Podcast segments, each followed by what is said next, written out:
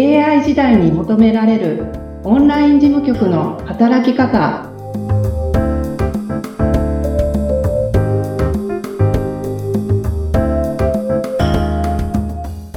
こんにちは。オンライン事務局トレーニングスクール代表の斉藤智子です。よろしくお願いします。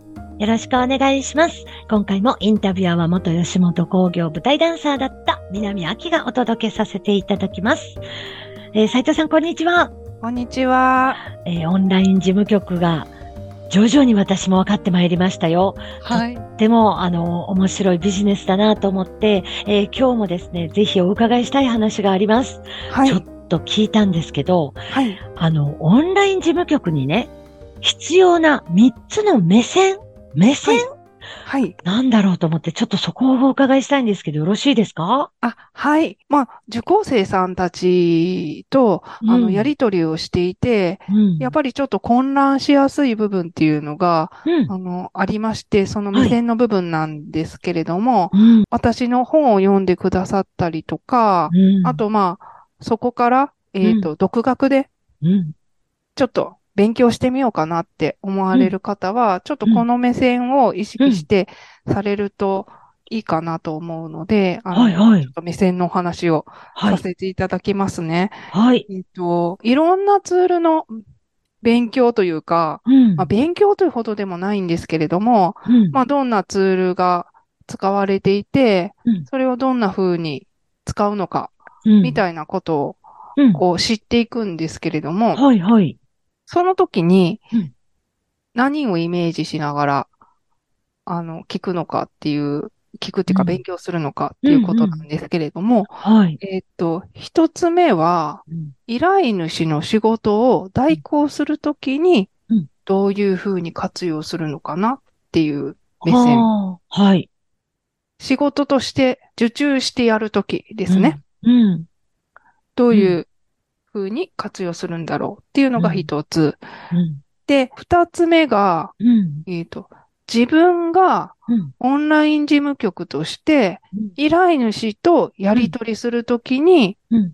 どうやって活用するんだろう。うん。うん。はいこ。れは依頼主の事務を代行するんじゃなくて、うん依。頼主とのやり取うん。りに使うツールうん。になりますね。はい。で、三つ目が、うん。えっと、自分が仕事を受注していくときに獲得するための、はい。まあ、告知とかそういうのが必要になってきますよね、宣伝。はいはいはいはいはい。その時にどうやって活用するんだろううん。っていうのが三つ目の目線になります。なるほど。ええじゃあ、それも、あの、あれですか、教えていただける、その三つの目線に関して詳しく教えていただけるってことですか？あ、うーん、目線に関して詳しくというよりは、うんえっと、まあ、じゃあ、例えば、うん。そうですね、Facebook について、うん。こう、まあ、どう、どういう機能があって、どんな風にやるのかっていうのを、うん。こう、知っていくときに、うん。じゃあ、うん依頼主の仕事をうん代行するときに事務局だったら、どういう仕事があるのかなっていう、目線と、うん。あと Facebook は、あのうんメッセンジャーっていう機能があって、メッセージを個別にやり取りができるので、うん。じゃもういろんなツール使いたくないっていう方は、もう Facebook のうんメッセンジャーでって言われる方も、まあ、うんいらっしゃるんですよね。はい。そしたら、自分の Facebook のメッセンジャーのアカウントと、うん依頼主の Facebook のメッセンジャーのアカウントで、うんえっと、依頼主に聞きたいこととか、うん指示があったりとかっていうやり取りをうんしますよね。うん。で、えっと、Facebook を使って、うん。自分がオンライン事務局をやっていますよとか、うん新規のお仕事を受注しますよっていううん。お知らせをうん。するときには、うん。どんな風に使うのかなっていう。だから、その一つのツールに、こういう機能があって、こうこうこうでっていうのは、うん。あの、たくさん情報あると思うんですよね。うん。ネットで検索してもいろんはない多分、ノウハウのサイトとか、うん YouTube とか、うん。無料でうん。情報取れると思うし、うんえっと、講座とかもたくさんやってると思うんですけれども、うん、なんかそれを何のために使うのか、この3パターンイメージできなかったら、はい。ちょっとそれだけを知ってもうん。混乱しちゃうかなっていうふううん、にうん。思いますね。うんはい。あのーもう一度、そしたら三つの目線、もう一度お話しいただいてもいいですか？仕事を活用するときの目線。あ一つ目。えっと、一つ目は、うん。依頼主の仕事を代行するときに。どうやって活用するんだろうっていう目線ですね。はい。はい。これはもう、あの、うんオンライン事務局の仕事内容みたいなうん。ことですよね。あ、そうですね。そうですね。ははいい。はい。で、で二つ目が、うん。えっと、自分が依頼主とやり取りするときにうん。どうやって活用するんだろうん、うん。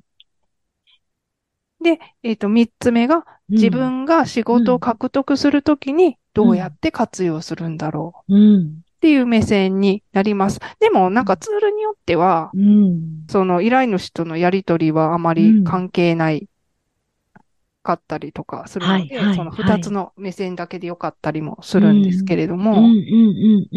はい。なるほど。それぞれあの、その SNS、いわばソーシャルネットサービスと言われるものをはい。活用するときに、まあ、ある意味、すべて、えー、大体の機能はちょっと分かってた方がいいですよね。ちょっとあ、そうなんです、そうなんです。探求心がないとなかなか難しいですけど、うんある程度のことはちょっと分かっていた方がいいですね。利点、メリットとデメリットみたいなところも含めて。そうですね。うんなの、で、講座受講していただいている方には、もうはい本当に、うん、あの、細かい課題をうん。たくさん、あの、設定していて、一つ一つ、あうの、ん。こう、チェックして隅にしていくんですよね。うん。はい。で、それを全部、なんかもう絶対に忘れないで、覚えといてほしいとか、うん。そういうわけでもなくって、っていうのが、うん。あの、やったことを絶対に、うん。その仕事に出てくるかって言ったら、それはもう、うん。依頼主によるので、わかんないんですよね。うん。なの、で、ね、習ってないツールが、これからもね、新しいツールもどんどん出てきますし、はい、はい。出てくるかもしれないですけど、うん。その課題で一回触れておくと、うん。なんかこう、パって話ができたときに、確か、うん。ああいうことができたな、みたいうんな、うんだけうんうんうん。うん思い出せたら、うん。あとはもう調べれるじゃないですか。う。んうんだからまあ、広く、うん。どんなツールがあって、うん。どのことができるかぐらいが、うんまあ、お仕事始める前の段階うんで分かっていればうんいいかなっていうふうに思ってます。はい。なるほど。で、えー、たくさんの、まあ、あの、SNS、ソーシャルネットサービスありますけれど、はいなんか、それの代行も受けられることがあるって聞いたんですけど、そうなんですか？そうですね。うん。でもまあ、今は割と SNS 運用代行っていう、はいはいはいき。ではい。活躍されてる方が増えてきたので。まあ、結構、うんあの、大きい規模でお仕事されてる方は、やっぱりそこの専門の代行の方にお願いすることが多いんですけれども、うんまあ、あの、ちょっと今日出したメルマガを、うんアメブロに同じ分でいいから上げといてみたいな。なるほど。あの、ちょっとしたコピペ、うん。あの、うん記事アップする程度、写真入れて、うん。みたいなことはやっぱりあったりするので、はいはい。うんうんうん。やっぱ、りそれで、え、アメブロって何ですかって言ってたらもうすごい時間かかるじゃないですか。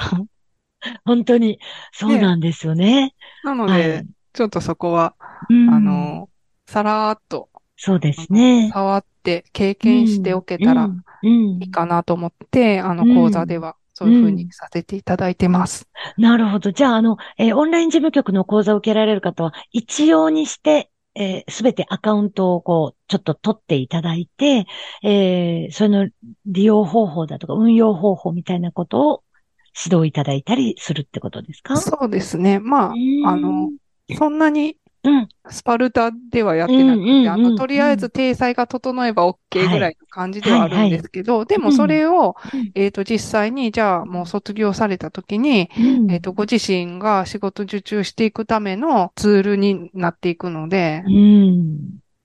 そこは、あの、やっといて、もう絶対無駄にはならないなっていうふうに思ってます。なるほど。またあの、SNS でも、なんか TikTok だったり、こう、いろんなものがこう、どんどん出てそうるじゃないですかね。はい。そこを追っかけるのはとても大変なんですけど、はいただ、えっと、ビジネスにこう活用できそうな SNS っていう情報は、若い方々、わ、ま、わ、若さは関係ないかもしれないですけども、ある一定の情報は教えていただけるっていうことですね。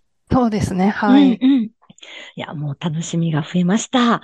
さあ、えー、また、えー今回は、えー、斉藤さんの方から3つの目線、オンライン事務局に必要な3つの目線っていうタイトルでお話しいただきました。あの、また次回ももっともっと掘り下げて、オンライン事務局についてお話しいただきたいと思います。斉藤智子さんどうぞよろしくお願いいたします。はい。ありがとうございました。ありがとうございます。また、斉藤さんの、えー詳しくは、ホームページの URL を貼っておりますので、ぜひご覧くださいませ。本日もありがとうございました。ありがとうございました。